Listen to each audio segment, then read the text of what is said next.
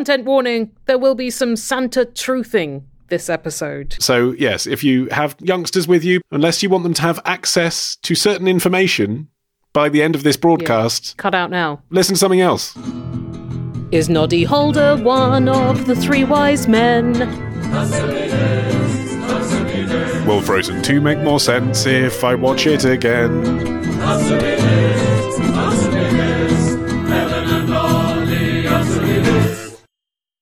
Well, I'm already thoroughly in the Christmas spirit, Olly, because the other day Martin and I went to the Spam Museum in Austin, Minnesota, Of course you did. a top notch spam museum, I must say. It's the best one I've been to, I think. Yep. I mean, what else in the TripAdvisor list happens in Austin, Minnesota for you to get to the Spam Museum? Oh, there's a really big sculpture of a cow. right. I can see why you went Yeah. to the Spam Museum now. Yep. We went to both.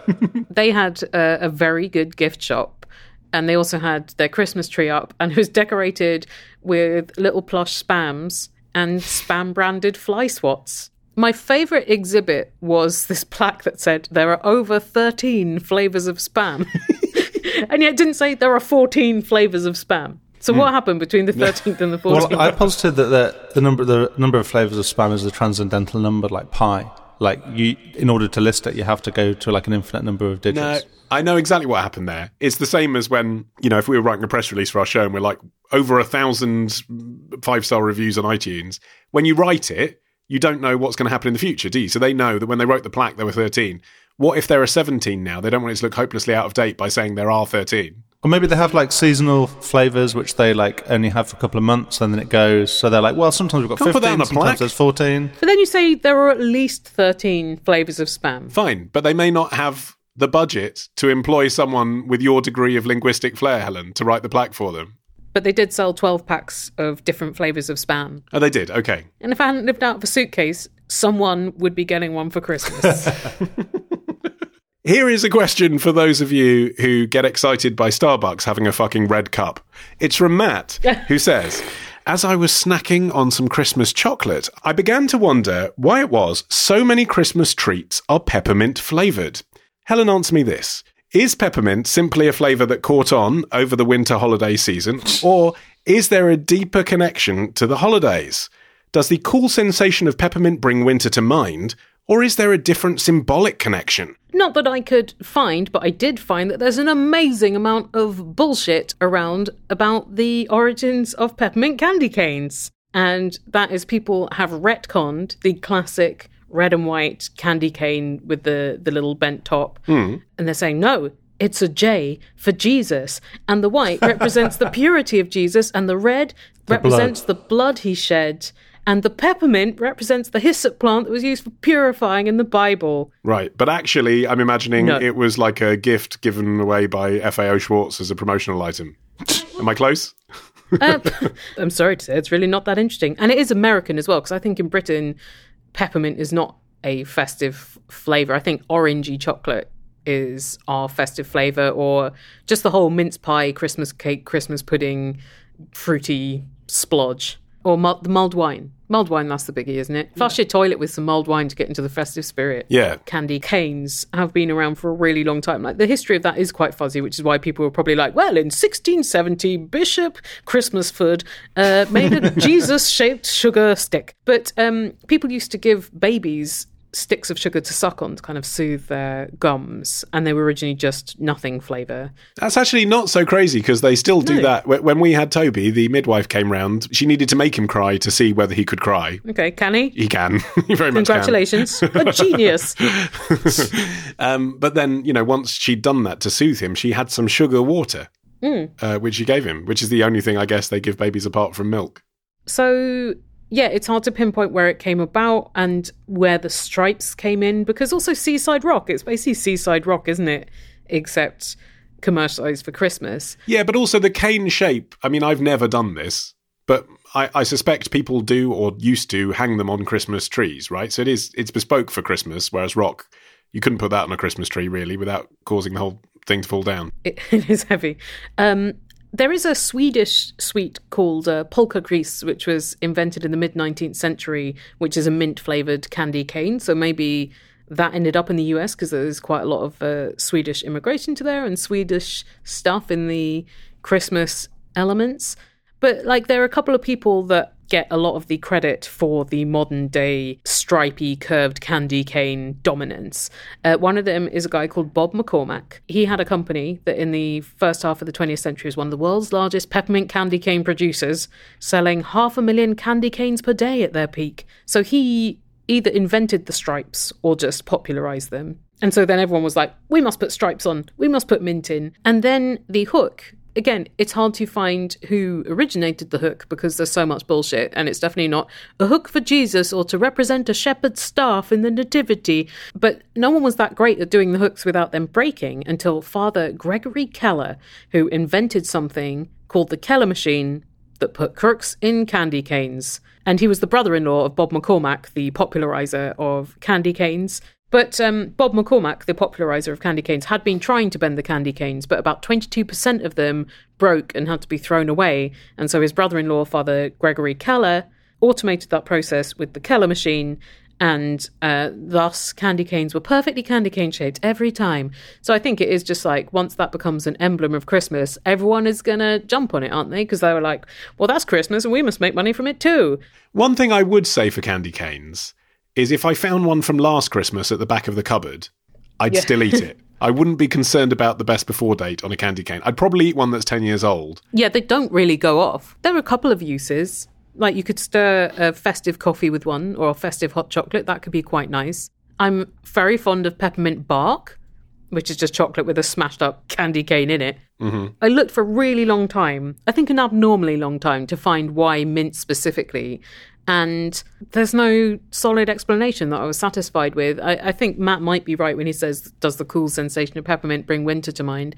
I think for some people that might be it. But it's an evergreen herb, is it? Or uh, no more so than like basil? Mint is quite hardy, but also you uh, you can make mint oil as a flavouring, and that's quite stable. So I wonder whether it was partly just it's a very reliable flavouring. The world's most popular essential oil, Helen, I read, peppermint oil. Also, maybe it cuts through the richness a bit if you're having a time of rich foods and sweetness, maybe it helps you eat more of those things. This isn't related, but in the course of researching this, I learnt that artificial Christmas trees were popularized in the 1930s by a toilet brush factory that was making them on its spare machines.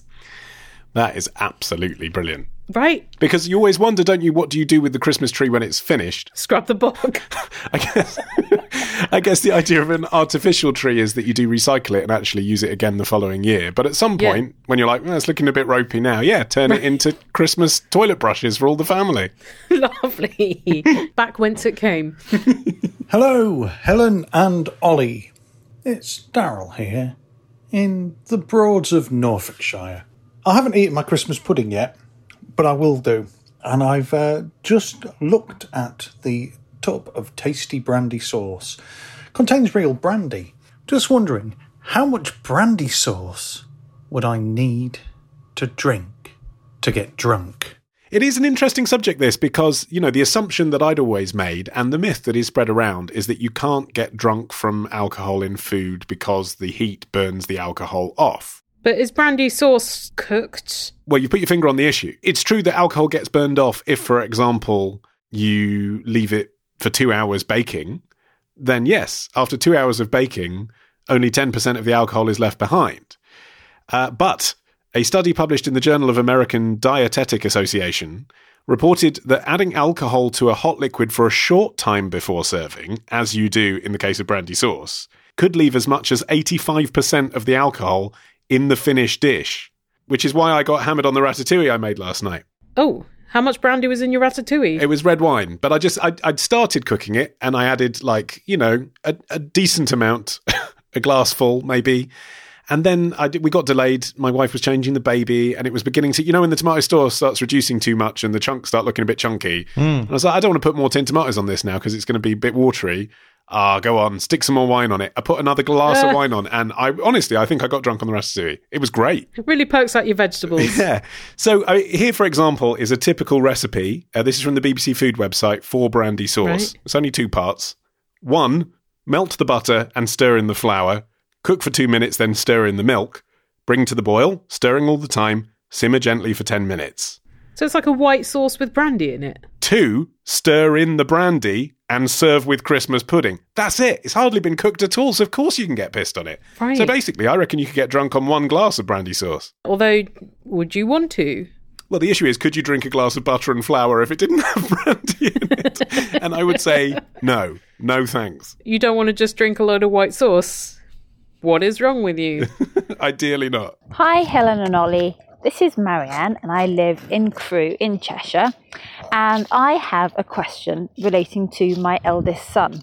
He still believes in Father Christmas, which is all very lovely, but he is in his first year of high school. And I don't know what the best thing to do is.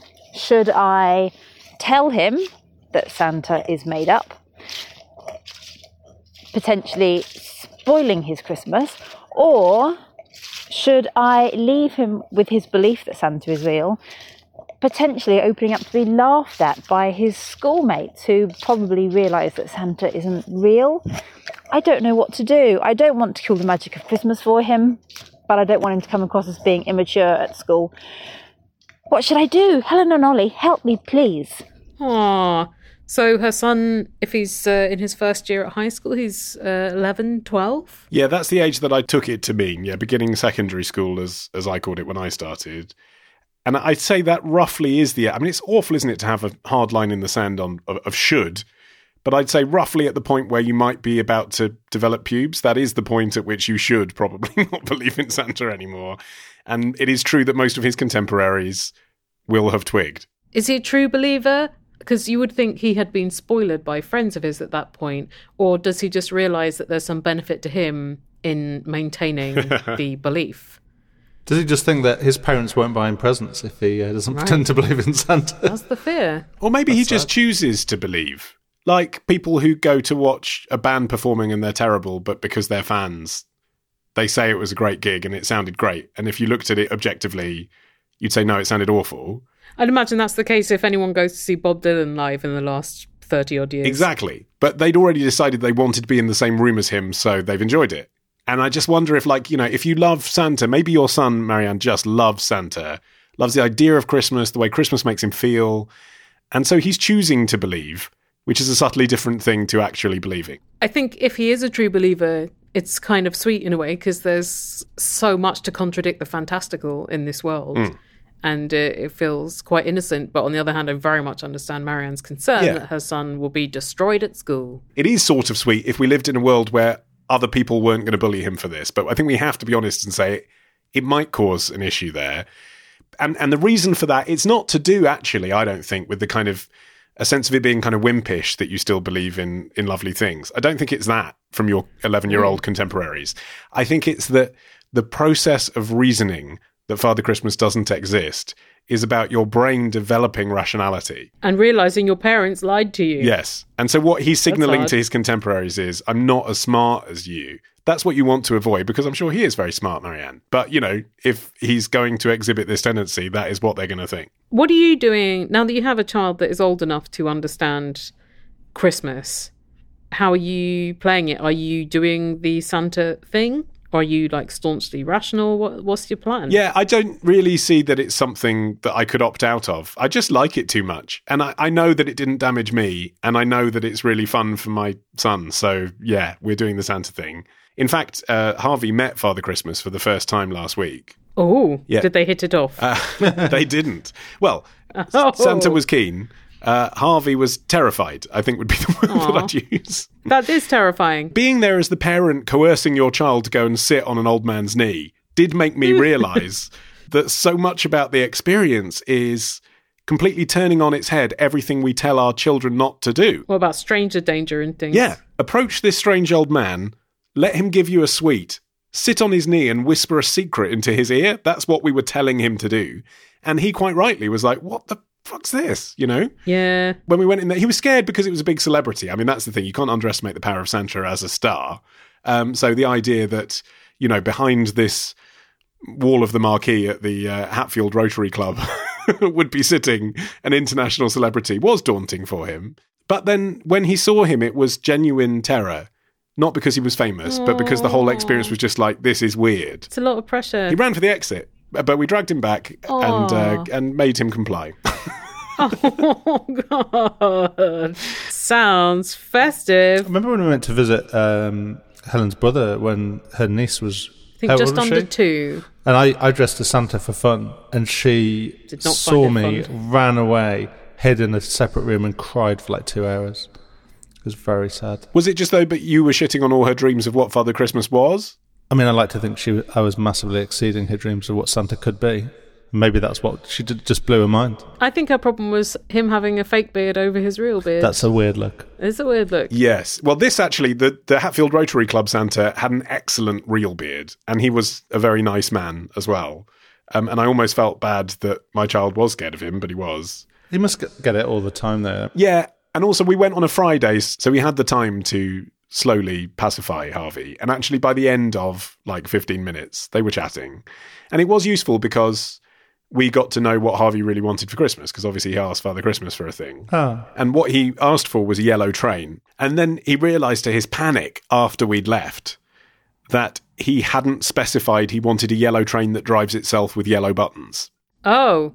Well, Santa will know that. Yeah, well, this is it. So I was in a difficult position. I was like, do I push this too far and say, like, Santa knows everything and turn him into this weird godlike thing? Or, you know, do I use it as a sort of get out clause if I can't find a yellow train that drives itself with yellow buttons? So, so what I said was, because I'm fairly sure I've seen this in a Smyths catalogue, I said, oh, yeah, I'm sure Santa knew that you meant one that drives itself, but um, he may not have understood that you wanted the yellow buttons. we'll have to see. Communicate more clearly, Harvey. So, you know, I think if, if Santa delivers a yellow train that drives itself with black buttons, I think I still haven't shattered the uh, illusion there. Maybe he'll have forgotten about the button specifics by the time of Christmas. What do you think Marianne should do, though? I was wondering whether she should get her son to watch some Christmas films What, Bad Santa? or even Gremlins. It's sort of a good age for Gremlins anyway. If he's if he's not too scared of things, I was watching it from about seven, I think. Then he can kind of come to it in his own time and also not feel too embarrassed because he's been by himself watching films and the realization may have slowly dawned on him. If you want to sit down and have a chat with him, uh, something that went viral on Facebook a few years ago, but I don't know how wise this is, and moms in America love this thing. I don't know if this is a good idea or not. But what one woman said she did with her son, who was a believer and a little bit too old, is she sat down in a booth at a coffee shop and in a kind of conspiratorial tone to her child said, You know how you're always saying, How can Santa be in all these places all at once? Because we see him at the shopping mall and we see him when we go to the theme park and we see him in the library. Hmm. Well, the truth is, there are lots of Santas, and I think you are now old enough and smart enough to be a Santa yourself. An 11 year old Santa, what? Yeah, yeah, but the, she doesn't say put on a silly beard and go and have children sit on your knee. What she says being a Santa is is basically selflessly buying a gift for someone else without them realizing it came from you. So you then turn it's ah. it's it's all tied in. But you can see why this went viral in the states because it's all tied in with the kind of Christian message, basically. But the example she gave was they had a neighbor who was like this really aggressive lady who really hated children. and she came out every day to get her newspaper and was really rude to all the kids, but she never had any shoes on. So her son decided that what she really needed was a pair of slippers. So he bought her a pair of slippers, left it on her doorstep.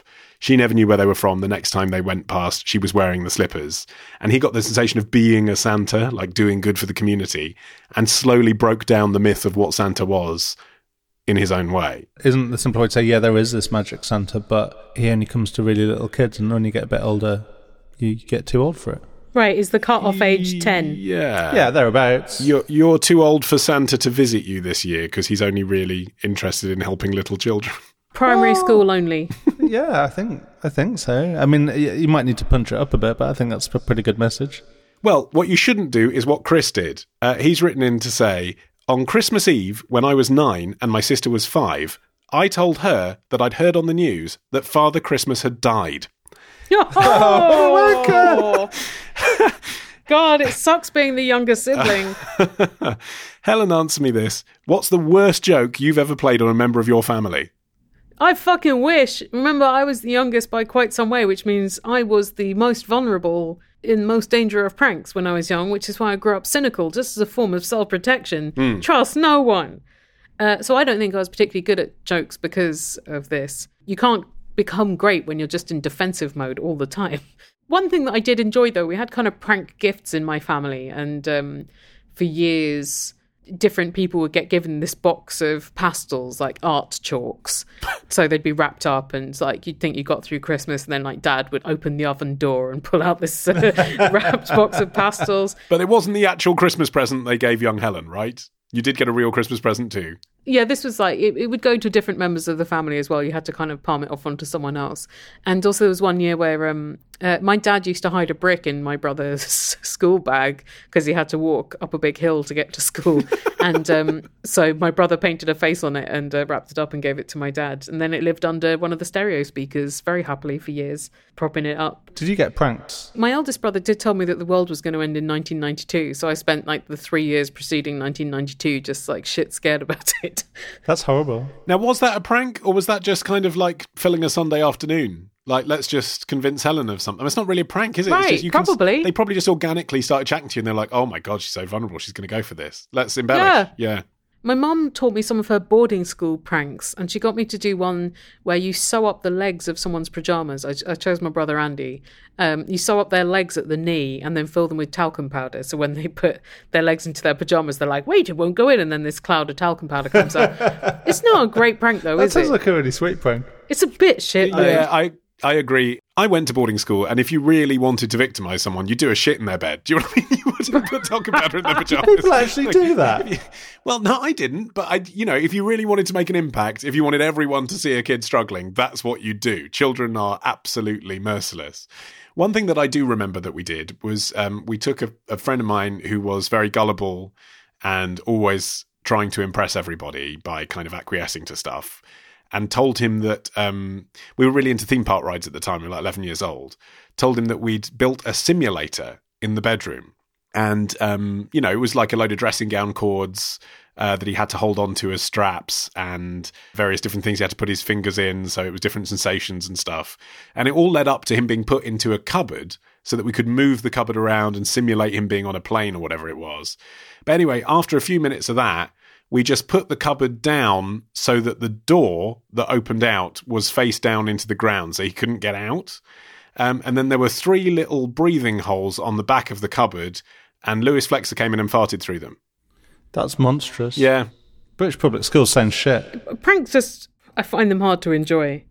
They're really bollock. My family wasn't a pranky family. I once gave my dad. Uh, my dad asked for a glass of red wine, and I uh, gave him a glass of water with some red food colouring in. And he was like, "What's this? Can I have some wine?" And so I went and got him some wine. If you've got a question, then email your question. If you've got a question, then email your question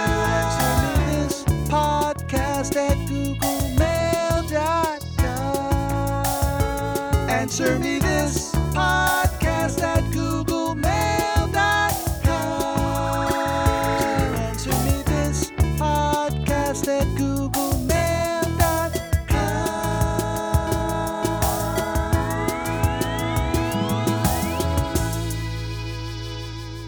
Here's a question from Mitch in Portland, Oregon, who says The traditional Thanksgiving dinner in America is a turkey with gravy, stuffing, potatoes, sides of vegetables, and cranberry sauce. From what I've read, that sounds a lot like a British Christmas dinner. Yeah. Uh, I would add the revoltingly euphemistic pigs in blankets, and then yes. Uh, I'm especially surprised, continues Mitch, that both dinners have cranberry sauce, which is otherwise rarely eaten, at least in America. There are some differences, though. For example, Americans tend to mash our potatoes for Thanksgiving and serve them with gravy, whilst Britons appear more likely to roast their potatoes. Can you imagine mashed potato at Christmas, Helen? I'd torch the place. Different families add different foods, but desserts appear to be the biggest distinction. Americans have pumpkin pie and Ugh. pecan pie, Okay. Uh, whilst Britons have Christmas pudding and mincemeat pie. I mean, equally disgusting, Also, to be ugh. fair. Yeah. I like mince pie. That's a good pie. Mitch helpfully then does our job for us in the following sentence. Uh, Americans won't know what those are, so contrary to what Americans called pudding, Christmas pudding appears to be a fruit dessert that is aged, spiced, and liquored, while mince pie is a sweet pie with a fruit filling. Thanks for that, Mitch. Don't mince splain to us. But, he says, the staple components of American Thanksgiving and British Christmas dinners turkey, gravy, stuffing, potatoes, veggie, and cranberry sauce can't just be coincidentally identical, can they? Particularly the cranberry sauce. Can it? I know that turkeys are American, Uh, they were introduced to the US from, I think, uh, Central America. but they may have become popular in British Christmas dinners before they became Thanksgiving staples. So, Correct. Helen, answer me this. Did one of us rip off our dinner from the other? A little bit, but it is sort of related that both of these dinners are based on what food is available at those times of year. Yeah. Things like Christmas ham in America came from Britain. Although America, I think, reasonably rejected Christmas pudding and uh, associated things. Given the opportunity for it not to be your tradition, you would reject that food. I could be wrong in this, but I feel like cranberries, although they they were not unknown in Britain, I feel like they weren't really big in Britain until like the mid to late nineties when Delia made them trend and they sold out, and that got cranberries a lot of press. I don't know. I remember cranberry sauce being part of our Christmas dinner my whole life, but that was cranberries were a thing that came in a jar from Ocean Spray. I, yeah, a fresh cranberry being used in any way, no. But like sour fruit sauces, that is like a very old thing to have with meat. So Yeah. I remember having like red currant jelly or quince. Like, there's lots of fruity sauces that we had with meat. So I think cranberry was just like, oh, there's another one. Turkey wasn't super common as the Christmas meat in Britain until the 1950s because it was really, really expensive. And also in the 1950s, refrigeration was a lot more common. So people could have these birds that would putresce, whereas before, if they had goose or game, you could hang it. But apparently, the first person in the UK to eat a turkey for Christmas was Henry VIII. So that's going back to the 16th century. But that's not a massive surprise because when you say he ate a turkey He for Christmas, one of every animal exactly, at Christmas. he ate the entire Yeah, animal totally. kingdom throughout December. One of those happened to be a turkey on Christmas Day. a regular Noah's Ark in his bowels. Mm. And so turkeys were around um, because they had been brought to Europe by um, the Spanish, who had been over to Central America and brought a load of things back in the 16th century. But the more common meats for people to eat in that period in Britain were like ham, goose, wild boar, game, venison, or the poor would eat humble pie, which is a pie made out of venison entrails, because that was what the rich people discarded. Whereas turkey was uncommon as a Thanksgiving meat until after 1800. It wasn't unknown, but people were just like, well, we killed what birds were around and had some fish and stuff. So it wasn't really a traditional thing till the 1850s, apparently, in uh, Thanksgiving. So there. It's an odd bird to focus on, really, when I understand the goose and the duck and that kind of stuff, because not just because you can hang them up, but because they are so fatty and like full on strong flavors that you think if you're having a treat, like that's what it is, isn't it? It's a feast, right? You're getting everyone round. Why go for literally the blandest poultry? I, I think the reason why is because it's big. Yes, it is big. Goose doesn't have that much meat on it. It's got a very big cavity and then a lot of fat and not actually much meat. Um, people did used to eat capons, which are castrated roosters, because those are big. But the person who made turkey fashionable in the UK was Edward VII. Uh, so I think that was the late 19th, early 20th century. And apparently before that, the big bird on the tables of the royal court was peacock. Hmm. Showy, but tasteless, I should think. I'd imagine peacock is not the tastiest meat. So after that, people copied the royals, but it was still like kind of unobtainably expensive uh, for the first half of the 20th century. Apparently, um, whereas now a turkey costs averagely 1.7 hours of people's wages, in 1930s it cost a week's wages. So most households would still have eaten uh, goose or rabbit or possibly beef.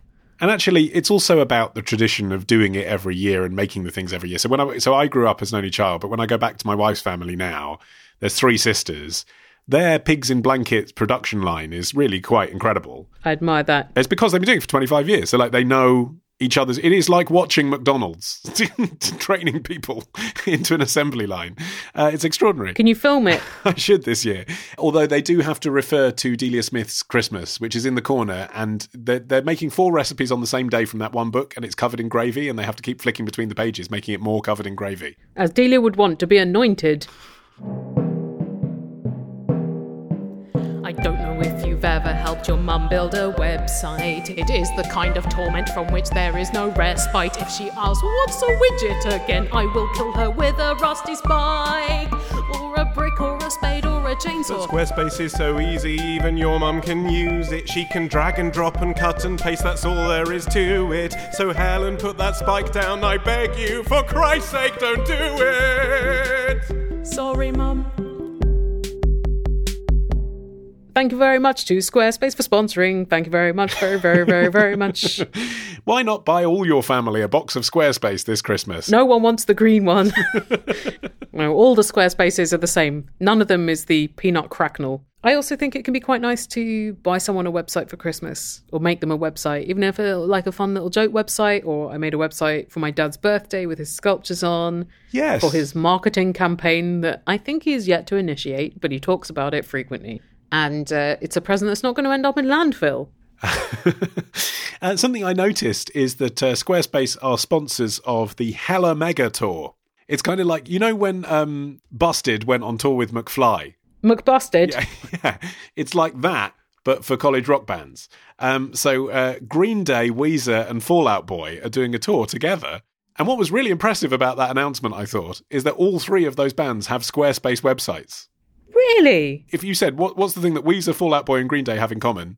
You'd say, okay, three chords, hair, I don't know. No, they all have Squarespace websites. Wow. Even though all of them, I think, predate the uh, prime of the Squarespace website. Yes, but then that might be why they needed updating. And that's the other thing, isn't it? If you've got an old as fuck website that had some webmaster design it for you and now you've lost touch with them, just get yourself a Squarespace website. You can have it up and running in days. I'm really happy to think of Pete Wentz choosing which template to do on Squarespace and putting a tag cloud in the sidebar and stuff. Yeah. If you're in a band, or even if you're not in a band, and you want to use Squarespace and you want to get a 10% discount off your first purchase of a website or domain, then you can do that by going to squarespace.com slash answer and using our discount code answer. Answer. Here's a question from Rob, who says, I'm watching the film Santa Buddies. Olly, answer me this. How on earth do they get the dogs to move their mouths as if talking? I've not seen Santa Buddies, I'd never heard of it until this question, but I feel just from this brief question, I've got a fairly full picture of what it is. Uh, it was a 2009 straight to DVD Disney movie. Uh, it has a Rotten Tomato score of 20%. And it is the ninth film in the Air Bud franchise, which is about a sports playing golden retriever. Of course. Pretty cute cover art. And uh, the strapline is Here comes Santa Paws. Well, this film looks fucking appalling. I watched the trailer and it's just like a sort of moving Hallmark card. In the trailer, there is zero action. And it's not even really cute. They don't say anything funny. They just say, quick, go over there. I'll rescue you. Stuff like that. Anyway, to answer Rob's question, uh, they made the animals' mouths move the same way, basically, that uh, filmmakers have made animals' mouths move ever since roughly Babe, uh, which was, uh, I mean, they won a special effects Oscar for that film, which astonishingly was 1995, but was all CGI. jeez. um, so, what they did with Babe, what they pioneered there, is they filmed real animals, um, but then they used a computer modeled version of a scan of the sculptures that they'd used to create the animatronics. Uh, because as well as having animal actors, they had animatronic versions of those animals to do complex things. And so they had a really lifelike, detailed computer model, which they could then merge with the real footage. And even though it was 1995 and they didn't have a lot of computer power, because they were using Windows 95 to make Babe. Can you imagine how awful that would have been? Imagine Clippy popping up. It looks like you're trying to make an animated film. Um, what they did is they just used like the snout or the dog's mouth or the eyes, the eyebrows. They take a little piece of it and superimpose the computer imagery on top of the real thing. So it was the real animal apart from the mouth, which they could manipulate. And essentially, that they haven't really changed technology since then. That's what they use in all these movies. So they're real dogs. They're trained animal actors, so they can get them to look sad or irritated or happy or you know whatever. I think possibly they get lots of shots of them barking and chewing and manipulate some of those. But basically, they they use a computer model to make their mouth move. That's it. Right, I could have predicted that really, like Yeah, how sure. you make it look like an animal's talking in a film. Like you probably could have predicted all of Santa Buddies if you watched it. Um, although I think the thing that maybe you couldn't predict is what happened on the set of the predecessor of that film, Snow Buddies. It's really horrible. Oh no, did a dog die? Not one, Helen, five. Um, Whoa, shit. yeah. How did they manage that? This is sad, but I had an entertaining hour looking at the website of the American Humane Association for the answer to this question. So, you, you know, the group they, they put on the end of the film, no animal was harmed in the making of this film. Right. That disclaimer you only get if the American Humane Association come to your film set, supervise the action, and indeed decree that no animal has been harmed. In the case of snow buddies, they couldn't put that. It simply says American Humane monitored the animal action. And if you go to the website, you find out why. Uh, it's that five of the puppies were killed on set because there was a virus which they noticed too late. It was February in British Columbia when they were filming it, so it spread quickly amongst all the puppies who had travelled to the set by plane for over 3,000 miles, then by car, a trip of longer than 12 hours, and in cold weather as well, because Canada. And then it turned out that they were younger than they should have been. They were six week old puppies rather than eight week old puppies um, which the makers blamed on the breeder and the breeder blamed on the makers. But essentially, yeah, dead dogs in that franchise. Not nice. Oh my god. Did they just replace them with other puppies? yeah, of course. I mean, they- they have like, you know, 60 puppies on set, but still, to lose five in a kid's film, not oh. good. Now that would get a lot more attention, I think. I think, yeah, well, this is just ever so slightly pre internet, I guess, in terms of people following up on this stuff. But as far as we know, the death count on Santa Buddies is Zero. okay. Good. Although I did enjoy this sentence from the American Humane Association's devastating critique of snow buddies. Uh, B-Dawg and puppy paws breakdancing and spinning near a boombox was achieved using CGI. Oh, good news. Yeah, just in case you were worried that all that breakdancing they made the puppies do might have been bad for their spine. but I guess, you know, the history of animals being used in films, like the reason that they have the American Humane Association monitoring the action is because lots of animals did die. Like Ben Hur famously Yeah. killed a hundred horses, I think it was, making that film. What? All of those westerns where horses went over cliffs, you know, that wasn't trick photography then. They killed the horse because there was Oh. no way to, there was no special effects. That's what they had to do to get that shot. Or they could have written a different plot. There are some recent animal atrocities as well that I've been reading about. Oh, great! Merry Christmas. These are accidents, but have a think about this in case you're going to watch any of these light-hearted movies this Christmas mm-hmm. time. According to the Hollywood Reporter, uncontested as far as I can see by the studios concerned, uh, a chipmunk was fatally squashed in the 2006 Matthew McConaughey Sarah Jessica Parker romantic comedy Failure to Launch. I have not seen it, and therefore do not know what the chipmunk's role in the film was. I, I assume just a joke shot, but um, it was on set. The handler was playing with the chipmunk. It was on their shoulder, and then it got squashed. I think someone s- stepped on it. Oh, In 2003, over four days during the filming of Disney's Pirates of the Caribbean The Curse of the Black Pearl, crew members had taken no precautions to protect marine life when they set off special effects explosions in the ocean, killing dozens of fish and squid. Hmm. It's hard to care about squid, I, I feel. They're mesmerizing creatures. I mean, this is where the American Humane Association has an issue, I suppose. Everyone wants to make sure the puppies are looked after. I'm not sure people care about the squid. I guess if you have a Humane Association, they have to represent all animals. The one I was worried about uh, was Mr. Ed. Yeah. Because I was thinking, okay, so if animals moving their mouths basically started with Babe, what about the decades of films before where animals move their mouths? You know, uh, Dr. Dolittle.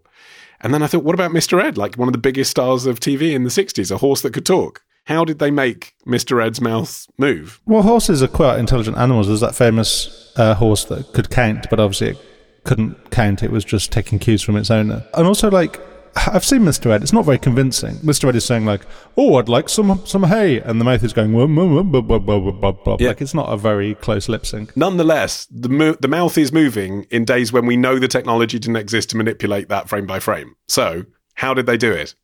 They probably just trained him to like move his mouth when he got a sugar cube or something. Okay, And you'll, it's- you'll be reassured to know, Martin, that indeed, Right. in later seasons, he had learned to wag his lips whenever his hoof was touched because he was Mr. Ed. That was his day ah. job. so they did find a way to get him to do that. But for the first season, it was a wire. They tied a wire to his gums. Oh, oh no! And then you think, God, it's a sitcom. Like, he's not happy in this sitcom. He's Matthew Perry. Are you suggesting Matthew Perry's mouth was moved by a wire? I wouldn't be surprised. Some of those later episodes, I mean, he's dead behind the eyes, but the mouth is still moving. he had a very rough time during the filming of Friends. He did. But it was probably rougher for Mr. Ed, to be fair. Helen? Oliver? Though life is full of questions, there are answers you must know. One. No, it will not fall off, but moderation in all things too. Yes, there probably is, but we won't find out in our lifetimes. Three. Most people prefer Connery, but my personal favorite is Dalton. Four. If you try and slip a one, it would ruin your friendship.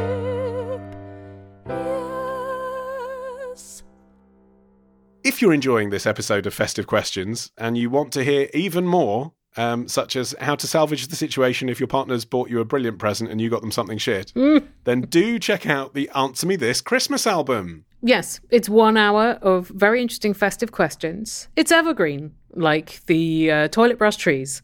Or, or the Will Young song. Not his best. Wasn't that a Westlife cover? I think it was, yes. It's No Leave Right Now. Damn right. If you're talking about evergreen Will Young songs, or that one with the video directed by Baz Luhrmann, Your Game, that's it. Oh, yeah, that's quite good. Yeah. Yeah. But still, no Leave Right Now. I mean, Leave Right Now was the peak, wasn't it? But anyway, uh, back to the Answer Me This Christmas. Oh, yeah. Which is an hour of uh, relevant every year festive questions. And it's yours for under £3 when you buy it directly from us at answermethisstore.com. Although, if you do buy it from Amazon for an extra 49 pence, which we'll never see, That's how Jeff Bezos got so rich. you might nonetheless help boost our place in the album charts. I did check it out today. Previously a top 10 smash, the Answer Me This Christmas album. Uh, we are currently at number 17,151. That's the desired spot. We're culty, like we don't need to be in the top 17,000. we, we like to keep it cool. Here's a question from Aaron from Suffolk. He says, Being a frugal sort, I've been planning my Christmas purchases for my close family very carefully. But in some more extended cases, I am going to resort to making or creating presents rather than buying. Yeah, not a last resort in your view, Helen. Love it. My brother used to stay up late on Christmas Eve making cassette tapes for everyone in the family because inevitably he had not been to the shops. So, Helen, answer me this. What is the best non bought present you've ever received from someone?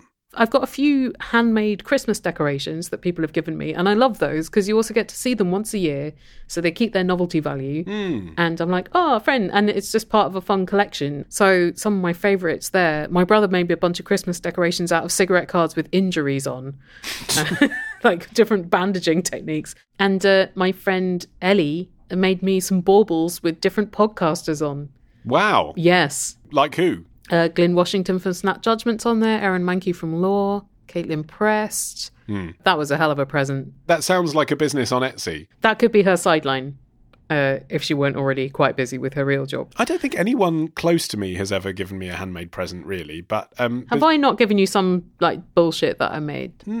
No, and in fact, I've dropped subtle hints to you previously that I'd like you to make me a handmade thing, but you you never have. Oh, I'm sorry. I'd very much like to have uh, when you were going through that phase of doing your uh, Robert Plant puppets and stuff. I was like, yeah, I'll have me some of that. But no. yeah, although Robert Plant did take like a week. yeah, that's to what I wanted. Helen. I wanted a week of your time. Okay, did you want meatloaf? I mean, yes, obviously, yeah, that would be great. But people that I don't know that well have, bizarrely, Jenny Jones, the uh, Green Party member of the House of Lords. Um, She used to be a guest on my radio show. Yeah, I've been on a radio show with Jenny Jones. Have you? She's very nice. She uh, bought me a pot of homemade jam. My friend Marie found uh, George Orwell's recipe for marmalade and gave me a jar of it, and I kept it because it felt like something I shouldn't open and use because then I wouldn't have it anymore. Uh, so that's the problem with giving me jam.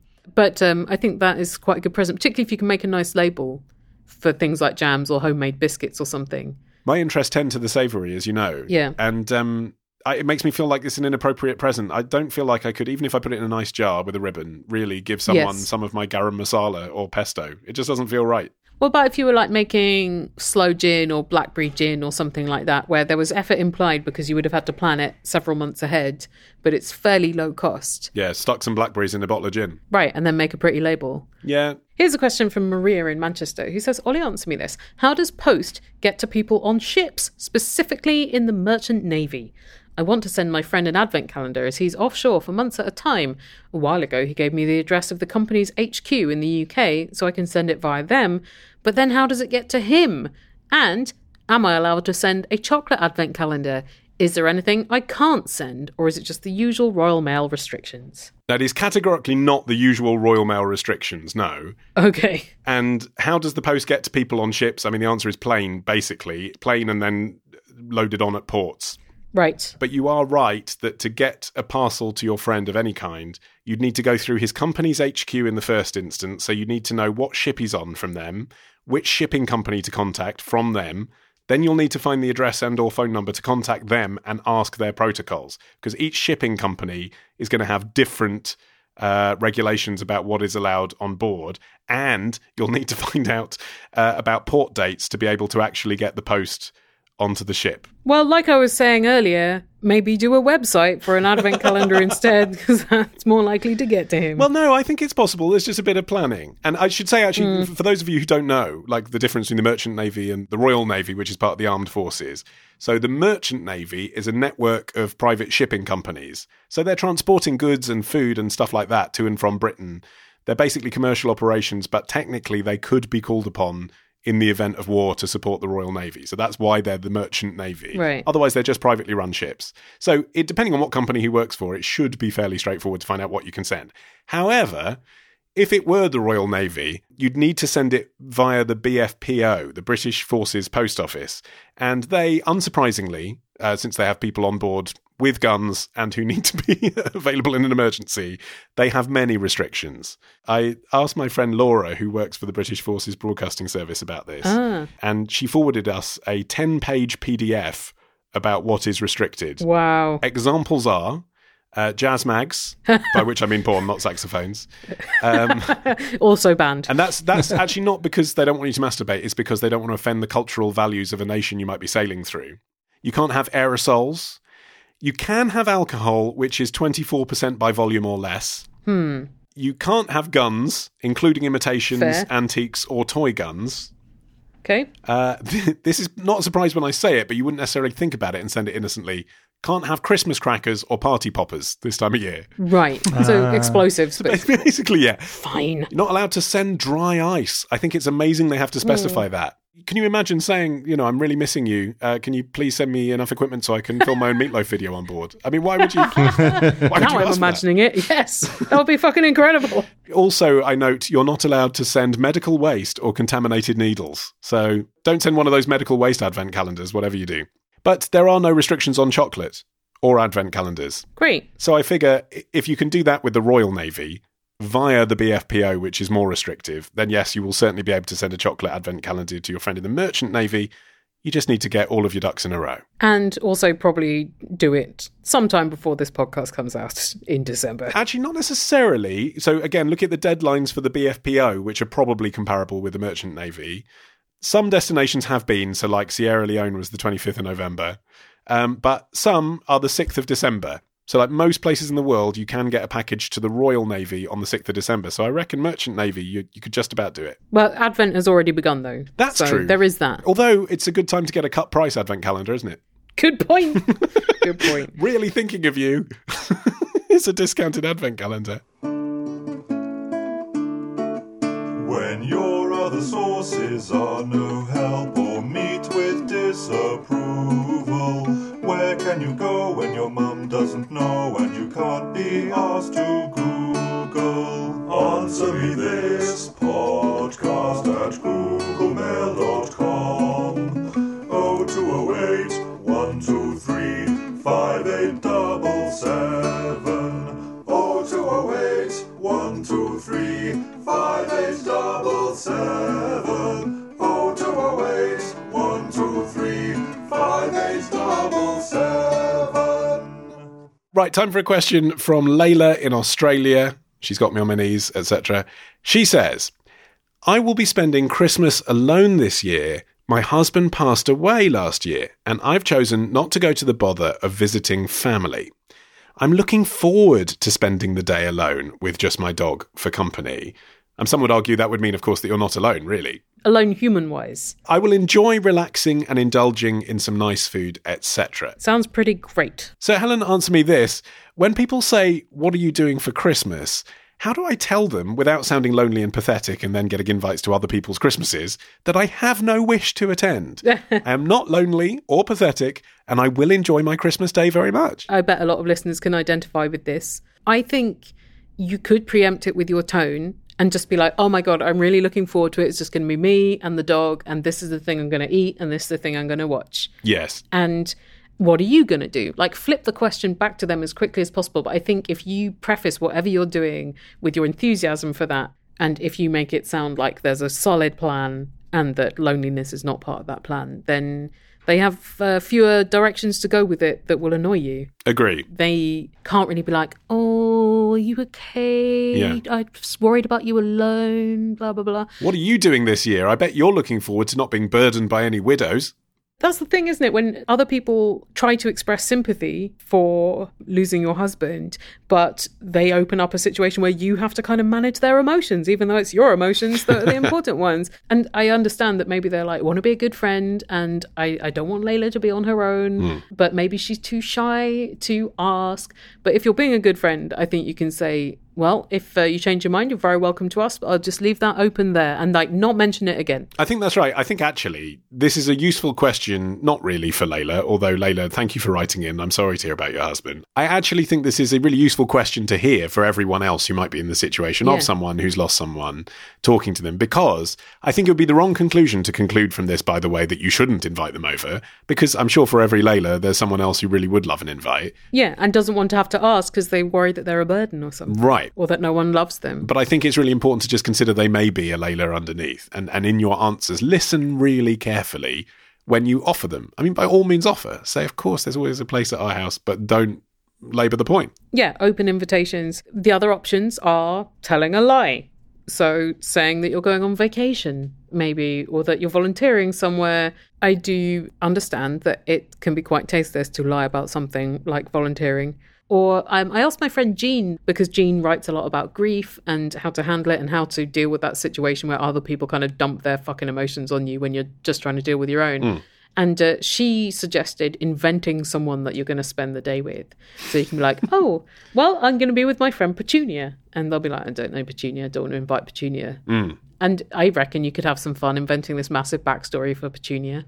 Yeah, I quite like the volunteering idea, if because if you're someone who's not a mad fantasist, I think um, people will think in response to that. Like if you say, well, "I'm I'm going to a soup kitchen," so they'll say, "Oh, good, Layla's got something to do. She's not alone, but she's doing a thing that's recognised as a thing you do on Christmas Day." And that's the thing, isn't it? There's so much burden of like in the press and in films and in songs and in just in general conversation, the idea that Christmas Day is a day of family and a day of community and a day of you know company if you give them an alternative that means their mind's at rest, that you have been sated, it, it doesn't matter how you actually feel about it, does it? You have to anticipate how they think you feel.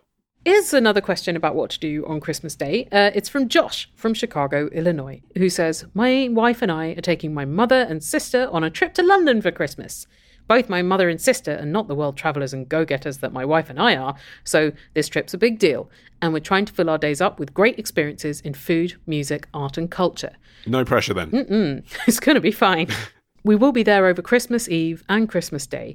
As we're staying in a hotel and not visiting friends or family, we don't have any plans for Christmas Eve or Christmas Day. So, Olly, answer me this Will anything even be open on Christmas Day or Christmas Eve? What sort of fun things can we do? Christmas things would be fun, but they don't have to be Christmas related. I'm half Jewish, so I'm no stranger to Chinese restaurants on Christmas Day. Please help. That's an American trope, isn't it?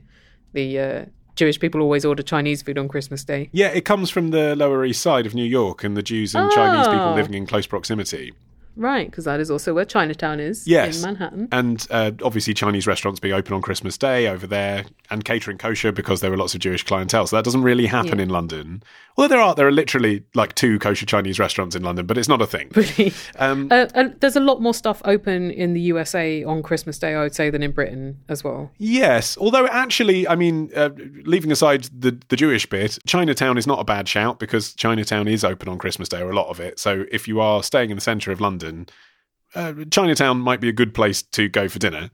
Um, but for during the day, I've actually been in London every Christmas Day for the last six years because I've been covering radio shows for people. Oh, yeah. The parking is amazing, but that probably won't appeal to you. But that is the thing, though. If you do have a car driving around London, this is the day to do it. No other day is the day to do it. Yeah, that's right. Yeah, if you have hired a car, knock yourself out. But actually, even if if you want to take a cab, I mean, obviously the black cabs are more expensive because there's no public transport that day. Yeah. Um, but they they are still on the road, and you can go a lot further. So for fifty quid in a black cab on Christmas Day, you're going to see a lot of the city. Um, so that's obviously a fun thing to do for a tourist that's never been in a black cab before. Um, but one thing I have observed is uh, all the parks are open. Yes. Josh hasn't said which area of London he's staying in, which would be instructive for us because then we could suggest where they could walk to on Christmas Day. But basically, any of the parks will be pretty good, and there'll be people around. Any of the parks? So you can be like, Merry Christmas. In fact, the the one to do, although you have to be there at nine in the morning, so it depends whether your jet lag has bitten, uh, is to go to the Serpentine Lake in Hyde Park because at nine a.m. every Christmas Day morning, the members of the Serpentine Swimming Club do the Peter Pan Cup race. oh my god. um, which is a 100 yard swim. It's been running since 1864, and the waters are somewhere below four degrees centigrade. I would love to watch that. You can't dive in and join in. You have to be a member of the Serpentine. Swimming Club and qualify because otherwise you might die. But you can go and watch, right? You, anyone can go and watch. Spectators are welcome. Yes, uh, it's just next to the Serpentine Cafe. that sounds fun. Also, there is a Christmas Day lunch cruise happening. Uh, it is 167 pounds a ticket, but again, Shit. if you're, I imagine you're spending 500 pound a night on your hotel room in central London on Christmas Day, so that's going to be pretty memorable. It's something to do. You get a Christmas lunch as well. Think about that. Great way to see London from the river. I would imagine that that food is not going to be great because I'd say London boat food doesn't have the best reputation. I, I think that's fair. you would be better to buy yourself some sandwiches and eat them in a taxi that's going around London, and that would be a lot cheaper. I can't really disagree, but imagine yourself as his mother from Illinois. Seeing St. Paul's from the river on Christmas Day, that would be quite special, wouldn't it? I would suggest that whatever you decide to do about food, you will have to reserve meals ahead. And they're all going to be basically the same, so just go for what's convenient and the room is pretty. Well, the thing is, you're staying in a hotel, and that's what's open hotels. So, Yeah. so if you don't like the restaurant that is in your hotel, look into other hotels and their restaurants because they will be open. I would also do a nice walk around like all the Christmas lights and the Christmas windows, like the Fortnum windows, that kind of stuff. And I would go to a carol service or a midnight mass or something. Yeah. I've done that a bunch and I'm a not religious person, but it's just uh, pretty fun and the buildings are cool. Tourist stuff. Uh, the Body Worlds exhibition at Piccadilly Circus no. is open um, On, on Christmas Day? on Christmas Day. It's open 365 Oh, days a year. God. Uh, and also, because Jews, if you go to the ice rink at JW3, which is the Jewish centre in North London, uh, Yeah. so from central London, probably £20 in a taxi, uh, that ice rink is open on Christmas Day. I would front load the treats for Christmas Eve, like maybe book a fancy tea because I feel like that's a great way to win over mother and sister, particularly if they're jet lagged. Yeah, Claridge's, I'd say.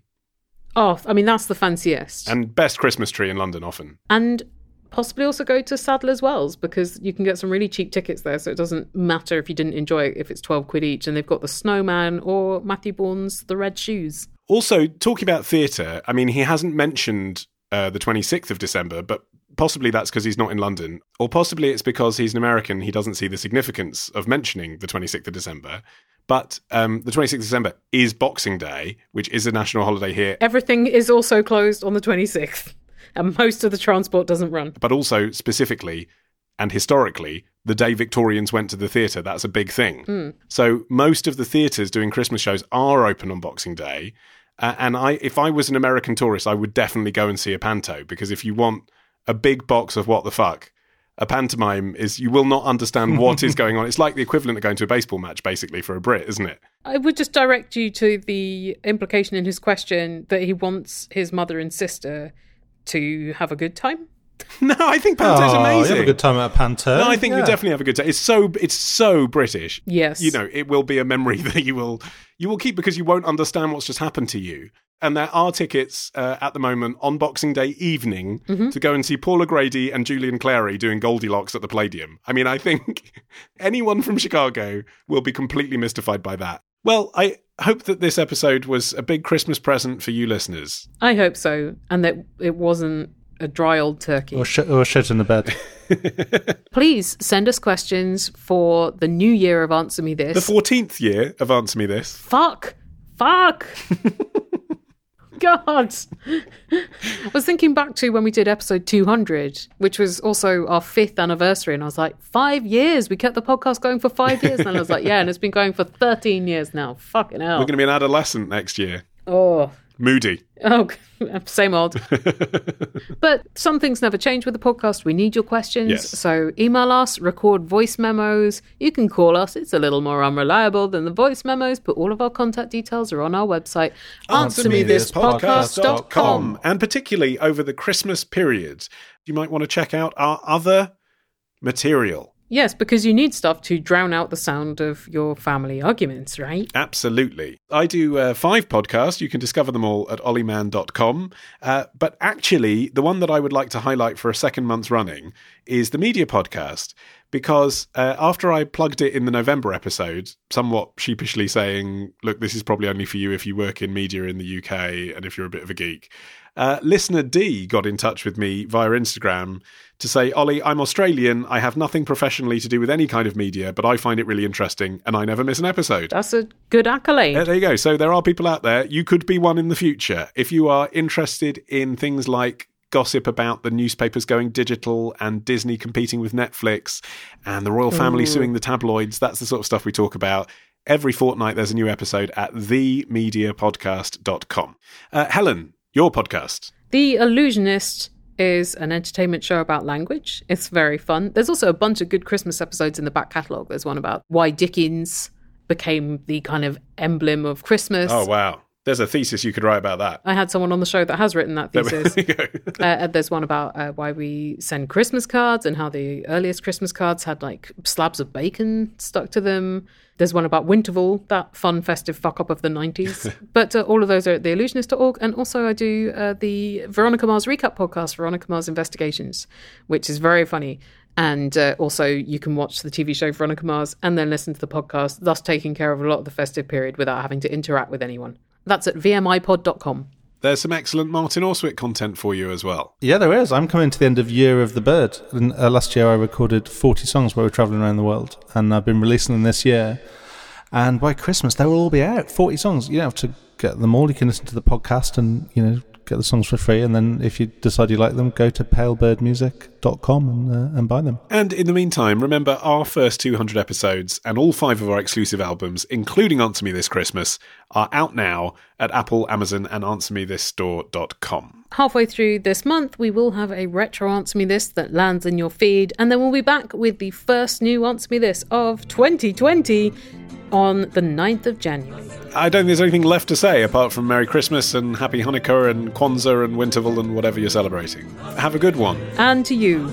Bye. Helen and Laura.